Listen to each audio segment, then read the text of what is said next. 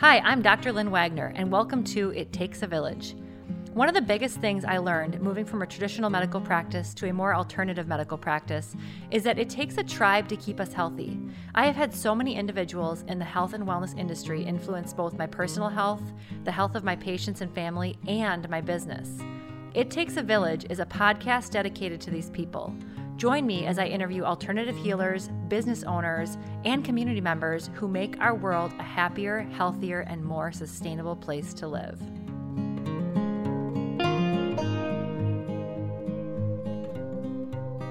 Hello. Hello. How are you? awesome. I am awesome. I am awesome too because I am with you. I always have a really good time with you. Thank you. Um, so, for those of you who are listening to this podcast, it takes a village. I have in my presence Jill Lemke, who is a very special person in my life. I met her, I don't know how long ago it was, maybe 10, 8 to 10 Yeah, years a ago. while ago. Yeah, it's been a long time. She, um, I, I know her through multiple different avenues, but I would say the most profound experiences I've had with her have been when she's done some healing on me. Mm. And so, as this podcast series is called It Takes a Village, and I'm talking to various types of healers and business owners in the wellness industry, Jill definitely fits that role.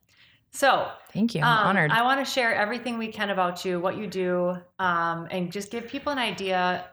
You know, I, I tell people in this podcast series, I'm trying to give people who are in Western medicine an idea of what's available outside of the box a little bit if they're Mhm. on any type of a healing journey. So, Great. first of all, tell it, us what it is that you do. I am a I'm a shamanic healer. So in in a traditional sense, I look at energy on the body and I try to bring healing to the body with energy. Shamanic healers are it's old old medicine. So if you think about it like indigenous tribes had a seer or a healer or kind of a combination of those two things. That's what I do. And how long have you been doing this type of healing Hmm. formally? Um, probably eight years, And what- nine years. What, was your journey like into becoming this type of a healer? Oh gosh. So, first of all, how did you first start to know that you wanted to do this? right. Um. Well, it's it really started. uh, It really started when my father passed away when I was 33. So I'm going to be 45 this year. Gives you an idea of just how long you know sort of had that catalyst, and then how that took me into a really interesting healing journey for myself. Mhm. Because I think anyone that has that does this work really has come from their own trauma or tragedy and then healed and then realized they have a gift or an ability to see that same trauma in others so they can relate to the energy Yep. and then find themselves going into the going into the healing world. Yeah, and that's it's that's super fascinating because it's something that I see um, in myself as well. I had to go through everything myself before I decided to do integrative medicine. Oh, same right. exact same story, and I Right. think I feel like a lot of healers do that same thing where they experience it first, and they're like, "Why can't I help everyone else experience this the way I did because it worked for me?" So Mhm. that's awesome. hmm So you you decided so you were using this type of healing yourself, like going to see shamanic practitioners on your own, or Well, not really. So my my uh, I would say my natural ability is as an intuitive or clairvoyant, Mhm. and Expl- that's explain what that is because a lot of people won't know. okay. So a clairvoyant is someone that has clear sight, which means that I can see energy. I don't just feel it or experience it like we would in the physical form. That's why I get so nervous when I'm with you because I'm like, she can see it. She can see everything about me. I that's not what you're talking. No, I remember. I, But that's not what you're talking about, right? It's not like you look at me and see, like you can see me with my clothes off or something like that. no, no, it's not like that. It, it's, um, I would say, so when my father passed away, my clairvoyant ability really surfaced and, and had been there my whole life. I had Yep. experiences my whole life, but it really, it, it really catapulted me into I to not being able to ignore it anymore. The energy around people was so strong. If I was talking to you, it would be like I could just see everything because every I was I was shifted in from a space of not seeing to seeing overnight. Most people that seek out that ability sort of have a gradual means of getting there. Yours was not gradual. No, it's like putting me right in the shark tank with nothing and it's like figured out, sink or swim. Painful. Very painful. But I would say that's probably the best way that I I personally learn. Right. So as I went, as I as I sort of found my way on that journey, I realized a couple of really, really important things. One, energy is everywhere and in everything. And so interpreting that really is unique to the individual. So you'll see a lot of people that do very similar things that I do, but they have they have sort of a subset of overall energy healing where Mm-hmm. they specialize in Yeah. because their own personal remember we talked about like how I've experienced certain things and so I can relate to it. Mhm. Well, I just think of it like energy. So I've assimilated that energetic experience into my body. And so it makes it easier for me to see the same energy in others. Mhm. And so if you look at different healers, they may not broadcast what what they've experienced, but they will talk about what their specialty is. Mhm. And it's because of that sort of energetic Right. it- it- signature within themselves. And I think I think so. So that's a clairvoyant piece of it. And if Mhm. by intuitive, you mean Mhm. all knowing or Intuitive, kind of yeah. it, it. So they we, it. they talk about the clairs. So clairvoyance is clear sight. Mhm. Um, clear cognizance is clear knowing, and so a lot of people will say intuition is is basically clear cognizance.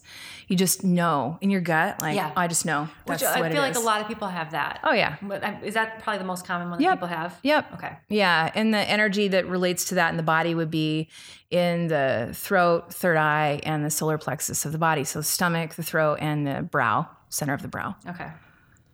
Um, and I think another thing that I think listeners need to know about or probably want to know about is, you know, I talk a lot about energy in my podcast. I don't go into great detail about it, but I think it's Mhm. probably one of the most powerful things to know about in healing. 100%. Um, and I actually I was talking with another physician this morning, and she said um, she said something about how how do you take care of your patients? And I said, you know, I walk in the room and I can see their energy. Yeah. I can see where they're at on the energetic scale. Yeah. And then everything I'm doing with them is I'm trying to help them move up the scale. Right? Let's get to balance. Get into balance. Right? Right. So like Mhm. how do you and remove the blocks that are keeping you from being higher on that scale? Correct. So I would you probably Yep. are doing very exact, much the same exact thing. same thing. Everything is an energetic exchange. When you're having a conversation with someone, it's an energetic exchange. The food you put in your body Mhm. and how it metabolizes is an energetic exchange. The thoughts you have. the thoughts you have, Right. all of it is an energetic exchange. So, where we tend to go out of balance is when that energy either sits within us, isn't processed effectively. So, if we think a lot of people that I see um, are dealing with grief. Yes. So, they come to me for various reasons, whether I'm working as a clairvoyant and a medium to connect with their loved ones. Mhm. And so, it's helping them to process that grief, or they're on my table and we're doing a shamanic healing Mhm. and it's helping them process that grief Mhm. but it's the energy that hasn't been released.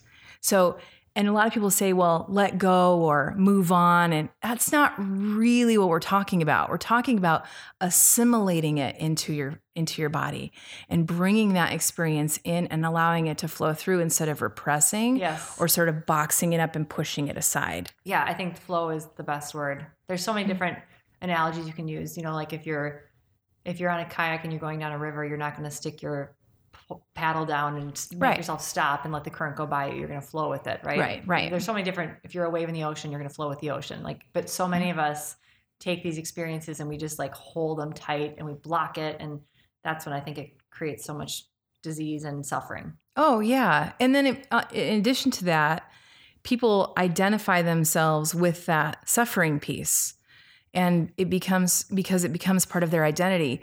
And if you think about just the way our society is and the negativity bias Mhm. that we have just humanly part part of us as humans, it we we thrive on those stories. So you look at the news and then someone went through a tragedy and now they're we want to talk about your tragedy and it and they can't they can't assimilate that tragedy as part of their whole story. It just becomes their story. That's the only that's the only bit about them and that's not truth. That's and it doesn't bring them to a place of forgiveness or acceptance or or any of that. Mhm. It's just be, that's who they are. We know you because of your tragedy. Right, right. So you, as you're going through this, and you develop this new skill set that actually Mhm. probably not a new skill set. It's just an awareness of a skill set that you already had, right? True. Yeah. Um, what was your next step? So how did you then go on to do training, or what did you do next so that you could help others using this skill set? Um, well, so after my father passed away, and I spent probably two to three years trying to navigate communicating with the deceased and and also my my psychic ability. So the difference between the two is the interpretation of energy is different reading someone's energy that's in front of you is different than reading the energy of something or someone that doesn't have a body anymore so when i was beginning to work through that i was understanding that significant healing comes with communicating messages from people's loved ones. They're able to process their grief. They're able to understand their mortality a little bit better or solidify what their belief system is around mortality or immortality. Mm-hmm. And so from there, I discovered um, energy work or Reiki. And I was like, this is amazing to be able to channel energy through our bodies just like a straw, similar to what I do in channeling messages from the beyond Mhm. energy that comes in. Mhm. And so um, I started working with that, and that's really where I think you know we people that work in my world we talk about spirit or great spirit. I think that's where spirits was like, oh great, okay, good, you stepping in because we need you to do other things, and so it's time to it's time to sidestep because we we need to utilize those skills a little bit deeper. And I was doing. I will never forget the day I was actually on this street. I was working in a house because when I was doing um, mediumship work, I was also connecting to what people would call ghosts, Right. spirits that haven't, I mean, in quotes, crossed, Mhm. and really understanding. So my curiosity in this was like, what is the difference? And I want to I want to understand. So I was going to a lot of properties and homes where people were having disturbances and I would connect with whatever was there. And it was through that work that I started my shamanic calling when I had an animal come in and and come and then basically stay with me for years, still with me now. But um, do you want me to tell you the Yeah, story? yeah, yeah. Okay. Oh, yeah, for sure. so I was I don't know. I just I want to make sure that's Yeah, that's- any facial expressions I'm making are just Okay. inquisitive, being inquisitive.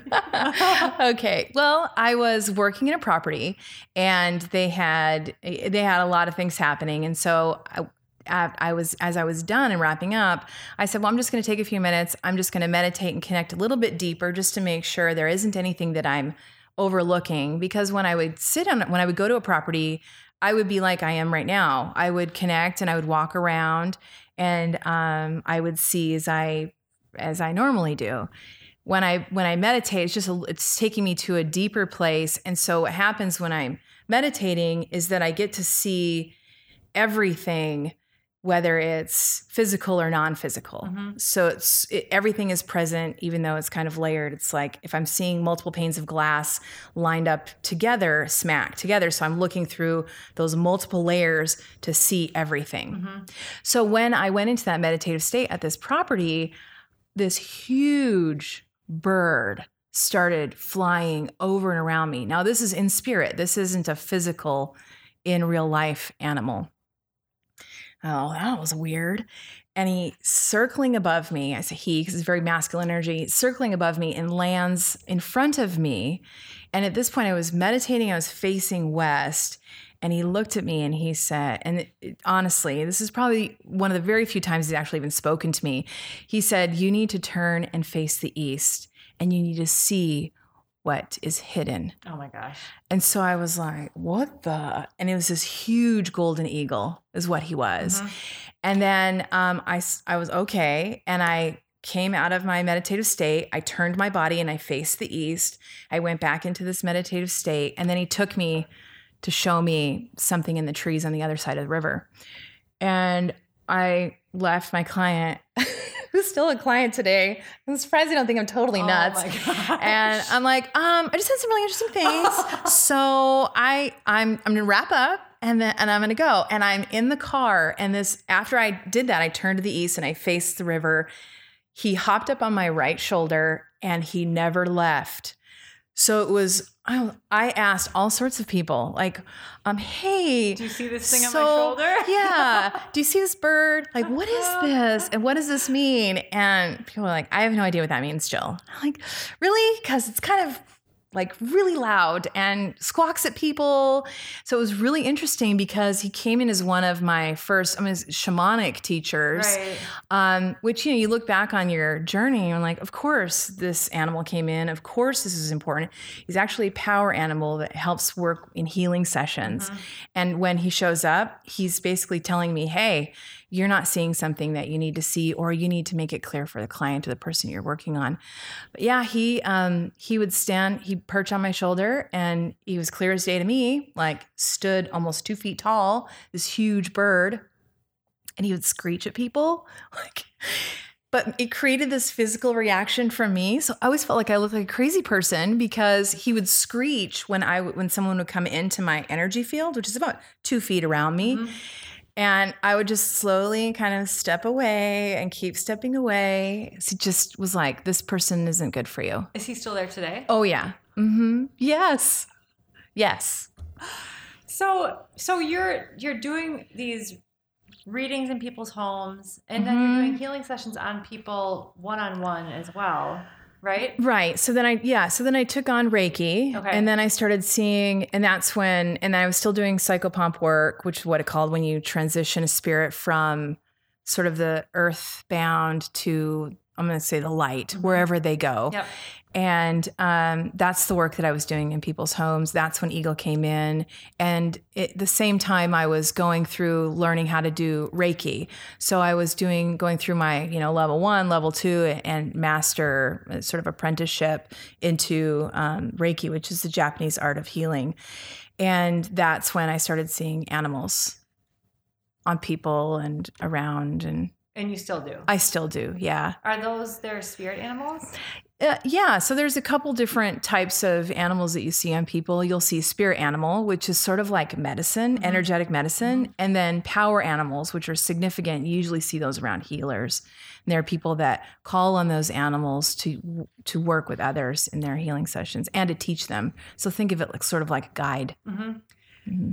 Um, so, and then uh, you also started. So, I had experienced one, of- several of your things. I had, s- I had experienced the readings with you, and I'd experienced shamanic healing with you. Mm-hmm. And the difference was with the readings, I would sit in a chair and we'd be in the room together, and we you would talk. And then the shamanic healing, I'd more like lay on a massage table, and you would do different things, which I can't really describe. Just, but no- nothing like physical on me. But you'd have candles and crystals and all that kind of stuff. What's the mm-hmm. difference between those two types of healing practices?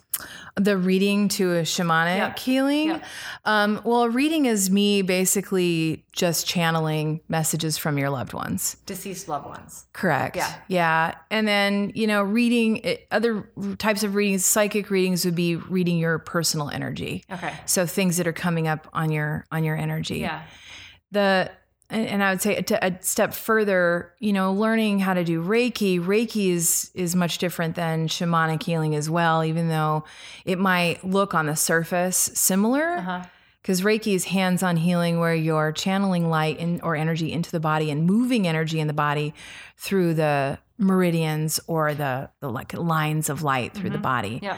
Shamanic healing is where we're looking at the body and looking for uh, physical and emotional imbalance, and then looking to um, looking to your guidance system, uh, your soul, and bringing that healing back um, to the body. So the sessions that I do are sort of two part. They're hands on, where I'm looking at a couple layers of you. I'm looking at your physical, um, and I'm looking at emotional, and I'm looking at your auric field or the energy that's around you. And we can all sort of feel that. And the way I tell people to feel that is if you're standing somewhere, like a grocery store, and you don't hear someone coming up behind you, but all of a sudden you can feel, Yeah. and they're about mm, two to three feet away, Yeah. and you turn because you can feel someone standing there. Right. Because there's a disturbance in your energy field. Right. That's your auric field. And I think that's where people who are skeptical can can actually connect and see the reality of it because, and, and me as a science person, a science sci- scientist. I guess you could call it. It's so weird saying that, but I am a scientist. You are. it Yeah. is what it is. Um, you can actually look at quantum physics and you can look at things from an energetic perspective and see some science behind it. Mhm. That's that's what I think is so cool. That when I started delving into more of the energetic medical practices, that I saw that it wasn't just someone being like a voodoo weirdo making shit up. It was Right. like this. There's actually some basis to this. Right. Um, and that's what I think is so absolutely fascinating. Well, HeartMath is a good one. Yes. They've done a lot of science around the energy in the heart and how your heart can feel my Yes. heart because of the energy that it's, it's Oh my gosh. putting out. Right. And that I think that's I love that because I actually I check in with my heart all the time where I'm like, is it open or is it closed? Because you can just tell you're either going to be closed. I mean, it's not it's not all or nothing, but there's I think Mhm. different levels of how open and how closed it is. Oh, sure. So you don't always want to be as open as you are like in an intimate relationship with your spouse or your loved one, right? But You don't want to go walking around like that. right. but you also but you can also feel it when it's just like a vice grip, like just completely walled off and closed, and that never feels good either. Mm. Um so You're I- not allowing flow then, right? Right, Back right, to where we started. Yeah. Yeah. And so that's where, like, just again, as a scientist, learning all this stuff and seeing the science behind it has been just so fascinating. And then, and then obviously experiencing it firsthand. Because I mean, you you come somewhat know my story, and people who know me know my story. But you know, I was a medical doctor, very much black and white medicine, physiology, anatomy, drugs, and then experienced loss, grief, and blocked energy flow. And then by seeing practitioners who could help me open it, Mhm. I, I was like just blown away. I was like, I can't do that kind of medicine anymore. I need to do a different kind of medicine. I don't know what it's going to look like, but it's got to be different. So, Holistic, because you Yeah. can't just treat what happens in the medical field, and it's nothing against the medical no, field. right. Because there's there's purpose and place for, For sure. everyone. Yep. um, is that we're treating symptoms. And so when they come to do to see me, we're treating root cause. Right. I want to get to the to the root of what's causing the physical issues that are happening in your body. Yes. I had an amazing client on Saturday where it was like ping, ping, ping, ping, ping. So on Saturday, I, first I want to say male energy is very different than female Uh-huh. energy. And and I I have some thoughts and ideas around why Uh-huh. after seeing primarily female clients and then every once in a while a male client will come in and I'm like, wow, I wish every client was this open. Yes. But women have a tendency of putting up lots of barriers to their energy. Lots. And if you think about the way women walk in the world just on a daily basis from their front door to their car, you know, if you're leaving a bar at night, the way you guard and protect yourself, Yep. you're not just thinking about how I'm physically, but your energy is also protected. Yes. And even though it's subconscious, it's still happening. Yes. So when women come in to see me, it's we sit in the chair for a little bit and we have a conversation. Niceties. Yeah, and I, I, I just to just to get them to relax with me a little bit. Yeah. And then I'll put them on the massage table and then we start looking at their energy. Now, it, I don't ask about people's ailments when they come in. Right. It's not I don't want to know any of that. And to be honest, when people talk about it, they're telling me about their symptoms anyway. Right. And I'm not a doctor. I don't want to look. I don't like. I care about your symptoms, but I really care about like where is it? Where does it start in the body? Where is it blocked? Where is it blocked? So I had a male client come in on Saturday, and he, um, he was recommended by his spouse, and he was like, "I'm, you know, I've I've got some some anger issues, and I and it's it's not good for my relationships." This is how he came in, Mm-hmm. and I and I I need to find a way to resolve this. Right. I'm like, awesome. Okay. Let's let's go. And I mean, our conversation in the chair was maybe two minutes. And then he was on the table. So I try to make people when they're on the table really comfortable. Sometimes I'll put a weighted blanket on Yeah. because it just it just adds that they have a little anxiousness, Yep. just eases them. Remember, I deal with a lot of women. Yeah. so I know. I'm, I Or sort of like- my experience. ease them in. Um, once I had him on the table, I usually start at the feet and I work my eyes up the lines of the body. I see energy in two different ways on the physical body. I see it in an, if it's energy, so like emotional energy, it looks like kind of a gray cloud on the body. Uh-huh.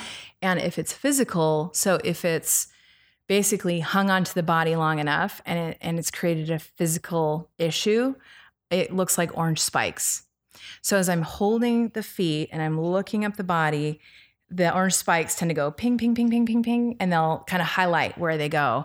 And then I'll I'll kind of walk my way up the body. Usually, um, you know, it's light touch, obviously not in any sensitive areas, um, and it's just for me to use my intuitive abilities Uh-huh. to sink in a little bit deeper, like to see the story that's happening on the physical body, which because I'm a, a clairvoyant, which is it's great. It'll often show me scenes, almost like a movie playing of what's happening on the physical or uh, on the on the um, energetic body. Mhm. In this gentleman's case, I moved up. He works a lot. He moves around a lot. He doesn't stop. So it's interesting. I see the same thing with runners, people that are on their feet or, or you know stand a lot all day. Is they have almost looks like orange shreds in their muscles. Oh, So if you think about a runner who Yeah, runs, you're yeah. breaking down the muscle and then it repairs itself. I'm just thinking of all the things you'd see in me right now. I It's just so fun. that would be a whole other podcast. Oh It'd God, be fun. But um, yeah, so idea, hi- actually. his legs looked a little bit like uh, you know orange shredding. So I just said, you know, you have some muscle repair happening in your legs. Um, things that I don't typically say, but I did to him. He had immediately I could see it in his in his blood, and I realize it might sound weird saying it, but even your blood says things it's to me. sounding weird to a lot of people, I know. so I'm just go with sure. I'm just gonna. I don't mean that. So no. I get it. It might sound yeah, just different. But his his I could see it in his blood. And sometimes when I see things in the blood, it's usually Lyme's disease, um, HIV or AIDS. Um, you know when, when it's coming to the point Sure. where it's really significant. Yep. Um, I can see that sometimes in the body. Um, or maybe Hashimoto's like an autoimmune disease. Right. Yes. If it's in the blood, it it comes up Yeah. when I'm my hands are on them. For him, it was really interesting because he was low on iron, so it was so significant in the blood. I'm like, I couldn't even stop myself from saying it. I was like, and I never advise on any of that Right, stuff. I just don't talk about like you need to Yeah. go see somebody about whatever. And like you, you need do you not eat meat? Like, are you a vegetarian or a vegan or something? He's like, no, I just don't eat a lot. And like your body is really, Are you tired? Do you feel lethargic? He's like, all the time. I feel like it's just work. And I, you, I feel like you're low on iron. Your blood says I don't have enough iron in it. right. He was like, oh, okay. I'm like, you know what? Just take it for what it is. Yeah. You should really see someone or, or, you know, and whether or not you need to take supplements, but your, your blood is saying this. We move up the body and get to an area of his, of his abdomen. And it's, it's almost like I get pulled. So my body just mm, stop and I'm, and I just have to sit there. Most of the session was me on his abdomen. And I pulled up my little rolling chair and I just sat with one hand on his abdomen. And I, he's probably going, "What is going on?" he he was so he was so great. Yeah. Like he's just going with it. Like okay, I don't know what my wife signed me up for, but I'm all in. Right, right. And I'm just sitting there and sitting there. And I'm like, do you get cramping in your stomach? He's like, no. I'm like okay. Spirit says you do. so all of my all of my um I want to say healing guides or helpers come in. And so I hear them at different spaces. Sometimes people will feel their hands Uh huh. of the healers that come in with me. So it's not just one Oh, set of hands, it's multiple sets. Sometimes people will feel that. Um, but they're all telling me, no, just stay right where you are. And so I'm like, you definitely have some some inflammation happening in your abdomen, like in your bowels. And he's like, oh, well, I have um, celiac. And I'm like, well, that would explain Oh, why yeah. you have the orange flares in your intestines. And why he's iron deficient? And wha- oh, would that explain the Oh, iron deficiency? yeah. Oh, okay. all iron deficient. Great. See, I have no idea. Ooh, I just got this really wonderful affirmation from spirit. Yeah, when I see a guy, if I had a guy, who, guys are never iron deficient. So if there's a man who's iron deficient, you're like, there's something seriously wrong with his gut because he's not absorbing. So yes, boom, right there. Excellent. That's amazing. Yeah. So I'm sitting here, I'm like, okay, That's so when cool. you have, when you eat things that you shouldn't be eating, do you get cramping or pain in your abdomen? He's like, oh, well, yeah, for sure. So I'm like, okay. So when I ask the question, do you ever get pain or cramping in your abdomen? He was like, "Oh yes, I thought you just meant right now," and I'm like, "No, because Oh. energy is residual. Yeah. It's almost like muscle memory. It stays in the body. Remember, we have to." assimilate or move and whatever. So having known knowing that he has this issue and having it sort of flare up in his body when he eats the things he shouldn't eat, it's it's residuals like our thoughts are energy too. Remember we mm-hmm. talked about at the beginning of our our conversation. Right. So his constant reminder like oh i have this and i'm putting energy to it and what we focus on expands and it's just it's all of the things right it's all the things so i kept working on his body and um just to get you know figure out what's happening energetically before i did the second part of the shamanic healing which is when i do journey work Oh, And that's when about I- i sit with a drum right or a rattle Right. Yeah. and we get into a I remember when you did that. I was like, "What is she doing?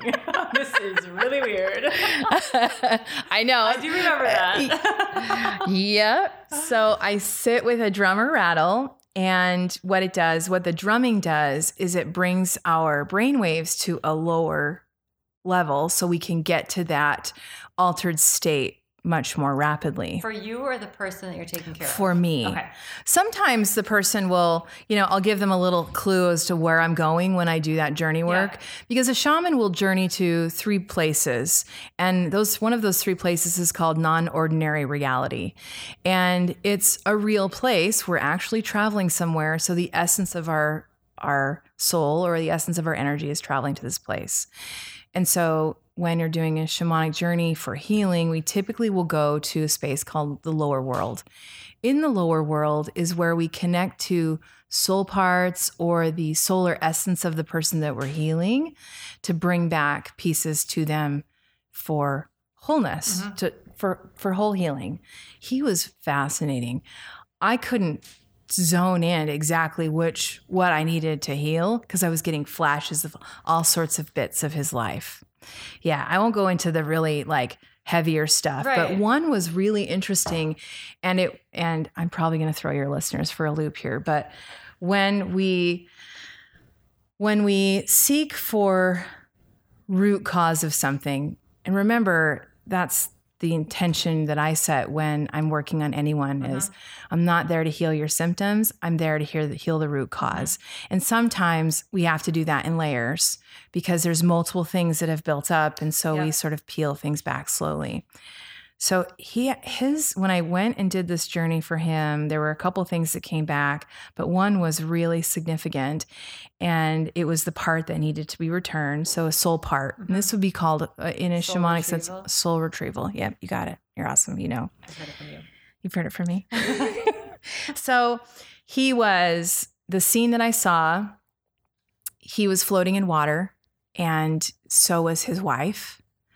And it was old. It was really old. It wasn't in this life. It was in a previous lifetime where he was in dark, cold water and his wife drowned and he couldn't save her. Yeah. So Oh. it's significant, right? Yes. So I'm like, oh man. The the part of the, you know, the very human, logical part of Jill comes in saying, This guy is gonna think I'm totally crazy. Yes.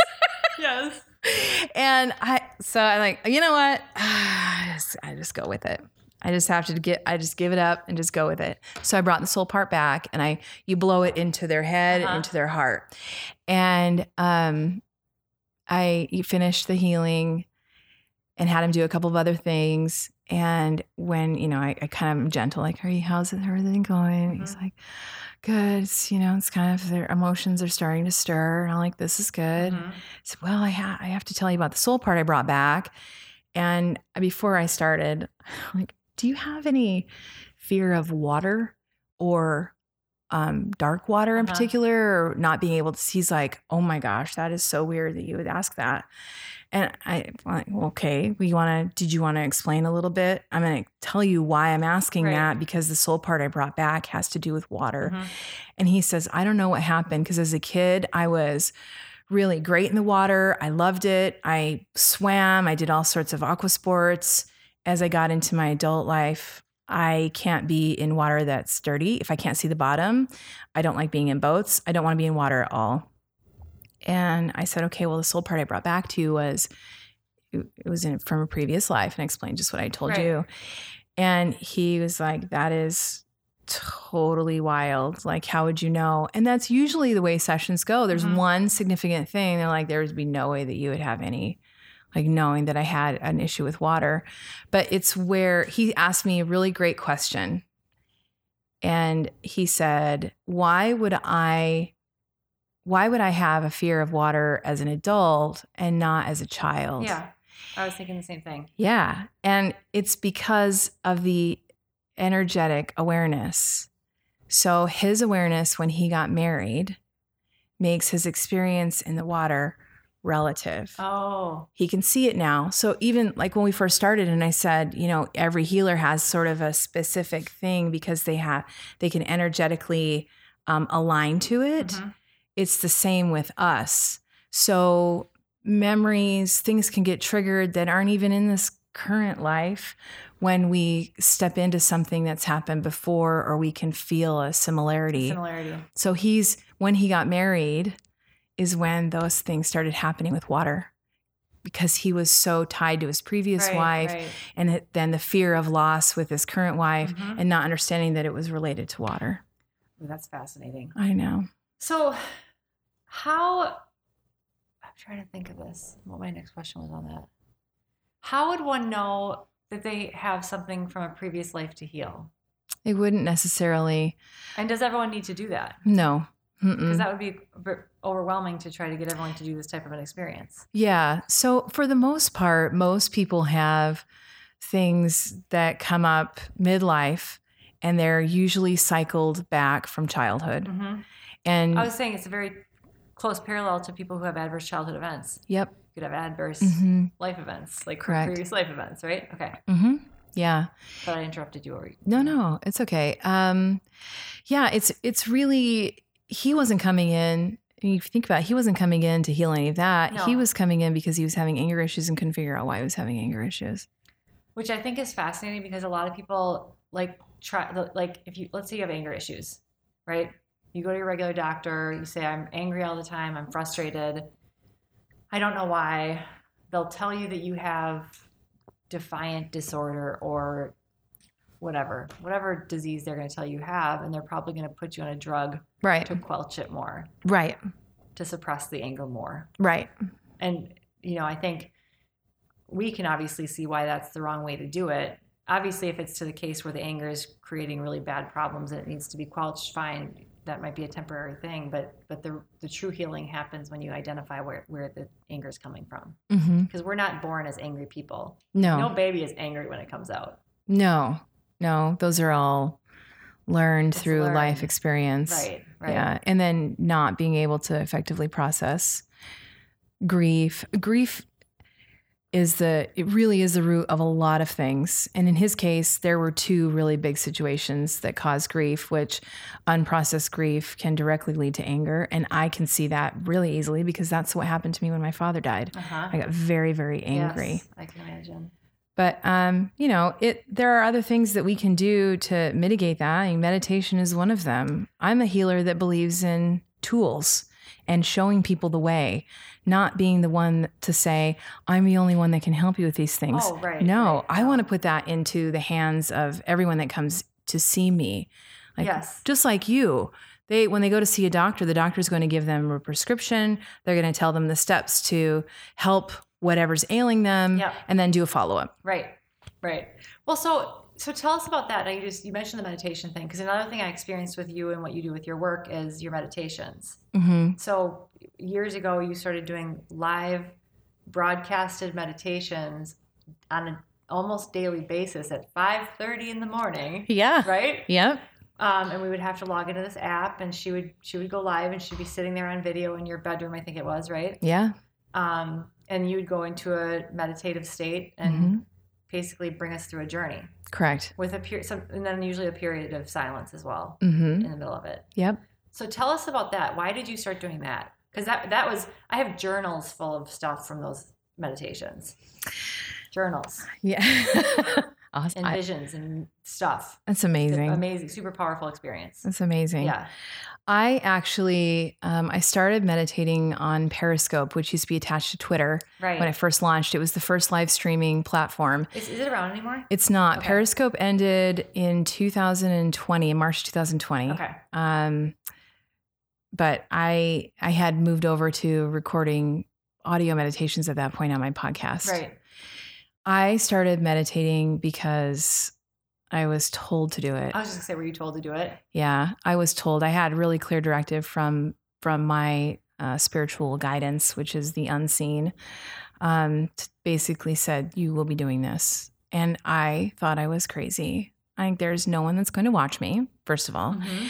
no one is going to listen to this, Mhm. and they're like, we don't care. We don't care. We want you to sit in front of your camera and push the little red button, and you will meditate every day. And I did. So every single day for one year, I was on camera channeling meditations. Yes. So I would go into an altered state Uh-huh. and I would just I would channel. I'd bring people on these guided guided trips. And you never knew what it was gonna be. Never. I don't have I never I still don't. There none of them are scripted. None I don't know what I'm going to guide people on at any any moment even now in the studio. I don't know. And um, at your beginning, how many people would be watching you for the first couple months? Mm, well, for the first I would say for the first month, I maybe had mm, 50 people. Okay, and then at your max before you left Periscope and went to your audio podcast, 60,000. How many? 60,000. Oh my gosh! And now you have someone Insight Timer. Right? Yeah, I have meditations on Insight Timer and then a podcast. I mean, you could just put in my name and all these things would pop up. I'm my podcast is everywhere on every platform. And how many down? You have? How I have downloads now? almost 700,000 downloads of my podcast. Right. So I Yeah. mean, it's just absolutely incredible. It's incredible. um, and then so you're so you're still. How often are you recording meditations now? So like, a now- live meditation. Yeah, um, now I record and put that up uh, weekly. Okay. So I, I moved away from doing daily, oh gosh, probably two years ago. And I still have people who are like, it'd be really great if you did this daily. I know. I just only You one person. people dependent on you. But yes. Yeah. I mean, it, Lynn, I can't, it's the most humbling thing putting that tool in front of people so that they can connect without being in person with me Yes. and see the things that they need to see for themselves to heal Yep. is so incredibly humbling. I mean, I have, I could show, I could pull up my phone and show you a message I got yesterday from this woman who's, I mean, it's, I don't want, I'll get emotional about it. It's amazing. What did she say? Oh God. You want me to read it? Yeah, I do. Of course I do. It sounds awesome. Oh, these, I mean, every, it's so anytime that I get, anytime that I get like, oh, I can't, this work is so heavy. I can't do this anymore. I don't know if I can do this Yeah. anymore. I, I will almost always get one of these messages. Oh, I know. I'm like, hundred percent. I am right there with you on that one. why? Yes. Yep. But um, I'll say when spirit tells me to go do something, I I just have to go and do it. I don't really. I feel like I don't. I always have choice and an option, but Well, I'm never guided into a space where I shouldn't be doing. no, right. So you have the choice and the option. Have you ever chosen to follow a path that was more like ego based or financially driven, even though you've did that ever happen to you? No. No. Okay. Because I mean, people would look at what you did for that year on Periscope, and you gave up hundreds of hours of your time Yes. and invested in your own equipment, yes. took away from your family, yes. and there was no financial incentive in it for you. Correct. But there. But there really There was. is, there. obviously, there is. some point in time. So I, I truly believe that there's always an energetic exchange Mhm. and what you put out into the world will always come back to Mhm. you. I I truly believe it and I really had to believe it and like put it to the test when I did Periscope. Periscope launched me into uh, a practice. It launched me into teaching. Mhm. So I launched a virtual eight week course. Yes. I'm still running You're that Still running it. That was, I, was gonna say that was the other thing I was Yeah. going to bring up. doing it for six years. I have students all over the world. I have Some some studio. I have a studio now, so it launched me into having not only a private office but a meditation studio Mhm. where I can have pers- people and students in person with me, right. which is amazing. Amazing. I know you're getting. I'm I'm opening that message so that we can read it. I want to, I want to hear it. Um, it says so. Originally, um, uh, originally this woman had reached out to me in 2020. Mhm. Now in 2020 when the pandemic hit, my meditation numbers went crazy. And it was so it's like, oh, this is wonderful. I'm getting exposure. And then I'm like, this is incredibly sad what the world is going through right now that they Yeah. they're seeking this for comfort and Yeah. needing it. But the other side of it is they're creating such awareness for themselves. I had a woman who found me in in May of 20 or not May in in, in August of 2020. She was from this area actually. There's all these crazy synchronicities. She lives in Mexico, found me, was med- she had lost both of her sons, was dealing with major grief, meditated with me every single day. Finally, she didn't want to look me up because she didn't want to like ruin the idea. Right. Like they hear my voice and then she like wonders what I look like and where I live and what I do. And she goes, So I finally took the leap and I looked you up. And when you know, you're from my hometown Oh my in. Wisconsin. She's like, I just felt like it was meant to be. That's crazy. Meant to be, yeah. So I'm hoping I get to meet her this Yes, year yes. because she's coming back in August. Oh, nice. I know. So these are just examples. So this woman's in Tennessee. Um, hello in Tennessee. Thank you for all your beautiful meditations. This is May of 2020. We're going through a tough time in my house. My husband's going through treatments for stage four glass. Um, I'm not going to. Thank you. On top of all this, I'm struggling with how to deal with being a caregiver and the only positive light in the house right Oh. now. I'm working on trying to connect with my own guardian angels, um, but maybe going at it wrong. Do you provide reading remotely? Do you know where I could find a reputable person? And that's all I need. Thank you for all you do. And then I, I responded to her. Um, and then she went on to tell me about her meditation. So I'm going to fast forward because she sent me a message on Monday and it said, Hi, Jill. Oh, this stuff makes me cry. Yeah. You're going to have to read it because I'll you cry. serious? Yeah, I'll God. cry. I don't want to cry on recording. Okay, hi Jill. Thank you for always blessing me with your beautiful meditations. I was wondering if you have any advice. My husband has. Oh, that's the one. That's the early one, right? Oh wait. no. Um, my husband has been battling cancer for the last two years. We started hospice at home a few weeks ago. He's stable, but I know his time is limited. Are there any crystals and or smudging I could do to help him? His cancer is in the brain, so he forgets how sick he is. He does know there is nothing else we can do. I know deep down he has to be scared. That's where the confusion is a blessing, though. He's never really been spiritual, but we've talked about how he will see me again. Any advice you might have would be amazing. I did your beach meditation this AM. Me and my shell just sat and held hands. Yeah. So it's, I read this message and I was sitting in my workspace and I just sat with it and like, she's asking me, like, who am I to be doing this? But I, she wouldn't have even connected with me had I not sat in front of a camera Right?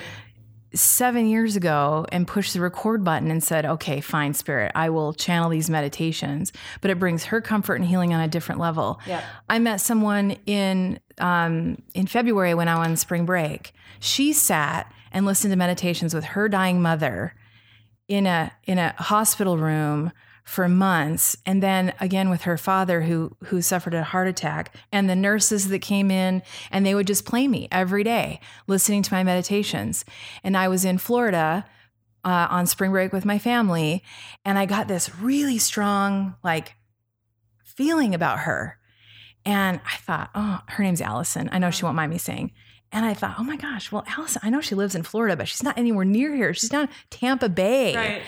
And I just kept feeling it. And I, oh, I'll, I'll message her later and just let her know, like, hey, I'm in Florida. Right. You know? I'm in your state. so, yeah. And she actually reached out to me on Instagram and said, Are you in Florida? Come on. I'm not even kidding.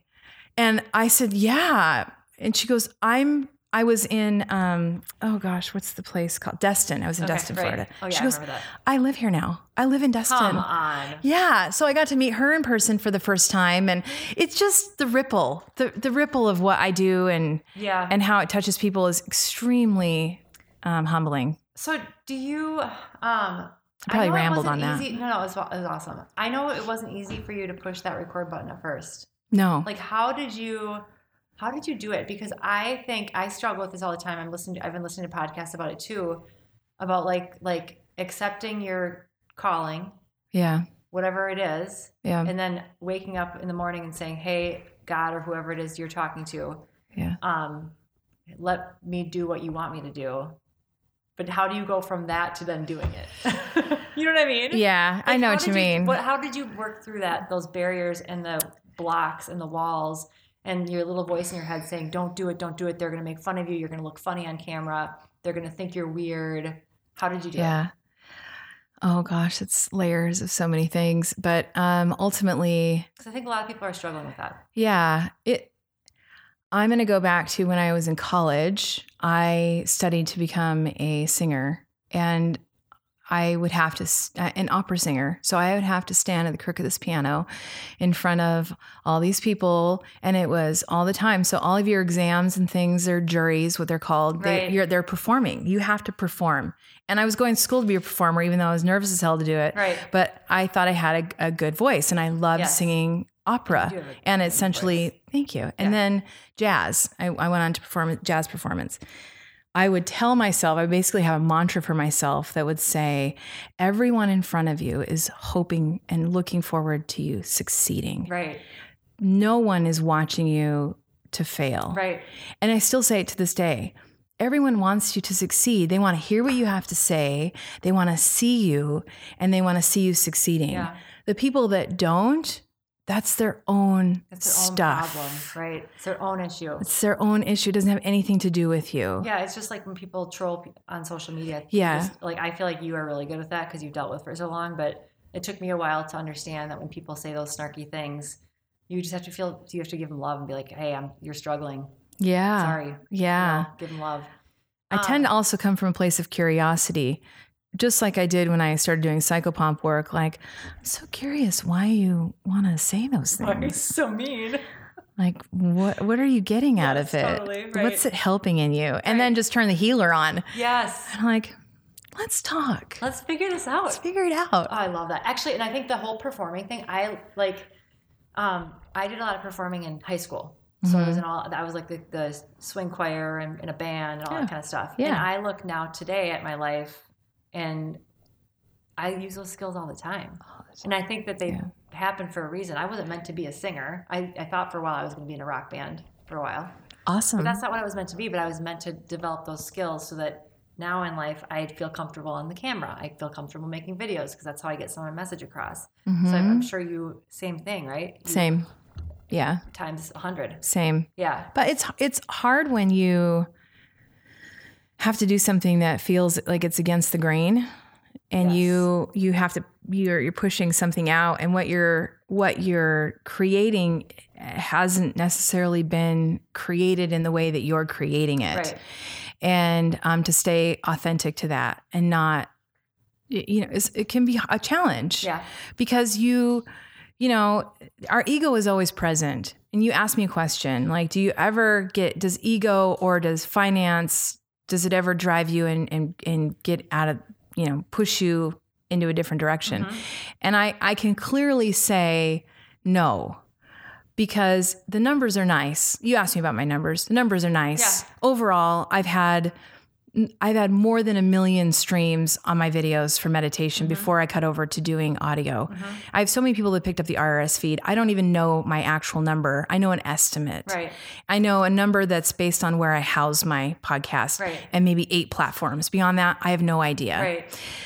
But if I allowed that to be the focus of my of what I do, then what I would be doing would be shifting what spirit is telling me to bring to people to what I think people need based on Yes. numbers. I love it. And then it's not authentic. No. And then it shifts me out of purpose. Yes. So, no, I, think- don't.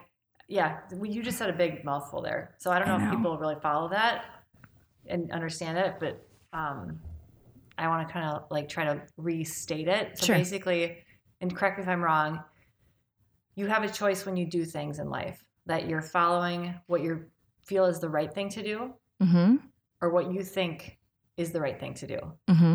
or what you think people are telling you is the right thing to do. Right. And when you choose to follow the latter path, it's probably not going to turn out as well. right. Does that make sense? Is that kind of what yeah. you're saying? Yeah. But when you follow that intuitive, that path where you're like, yeah, this is what I'm supposed to do. And then your mind is like, but don't do it. You're going to suck at it. You're going to fail. You're going to look weird. And then you just don't do it, it's going to be not the best result. Yeah. So here's a tool for people that are more science minded. And when they are listening, they're like, oh my gosh, she's doing all this woo woo stuff. Right, right. Um, your body can knows the resonance of truth, and your body knows the resonance of lies or non truths. I love that. So, what I tell people is when you're sitting with something that's like a decision, or when you're sitting with something someone's told you,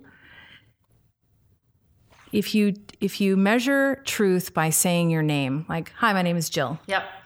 I do X Y Z. Yep. To my my body, I'm like, "Oh yeah, it's totally truth." Yeah. If I said, "My name is Rebecca," feels like I'm already feeling the resonance of falseness Yeah. or lie or non-truth Yeah. in my body. So if I were to even say like my name is Jill and I'm a shamanic practitioner and meditation coach and teacher in Green Bay, Wisconsin, Uh-huh.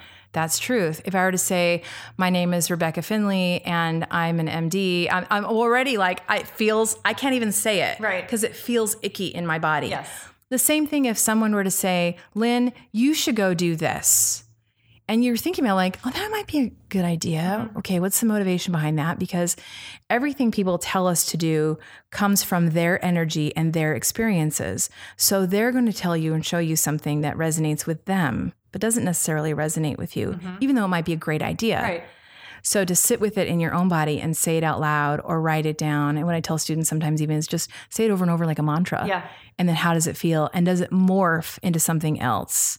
There's your truth. Yeah, and I would add to that that a lot of people aren't in a physical spot where they can feel resonance yet or Mhm. understand it because a lot of people in and I've been in that state where I'm just so caffeinated and in sympathetic mode and you know what I mean? Yeah. I've been there and I go there still.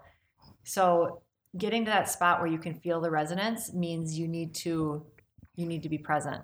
Like Mhm. I, you, like you, for you, it's natural. You're there. You, like you have done it so much that it's like, oh, I know what that feels like. But I Yeah. think for a lot of people, they have, they're either they're over caffeinated or they're drinking or they're blocked in some way. So, how do they reset their parasympathetic nervous system? yeah. So I mean, I would say like, um, first, it might be a hard step for someone to go right into feeling their resonance. Sure. I think the first step might be, um, I don't know if it's awareness or I don't know. I don't know. I don't know what the right answer is, but I think, I guess the take home point would be first of all, if you can understand what she's saying about resonance and that makes sense to you, then do that. Great. Right. Yeah. Yeah. Start there. Yeah. If you this whole talk about energy and resonance and feeling your vibration, I don't think we've said the word vibration yet, but that's kind of what we're talking about. If Mhm. that doesn't make any sense to you, then I would say as a doctor, I would tell my patient, okay, start to stimulate your parasympathetic nervous system, go out in nature, start to meditate, journal, Mhm. do art, s- do creative work, just sit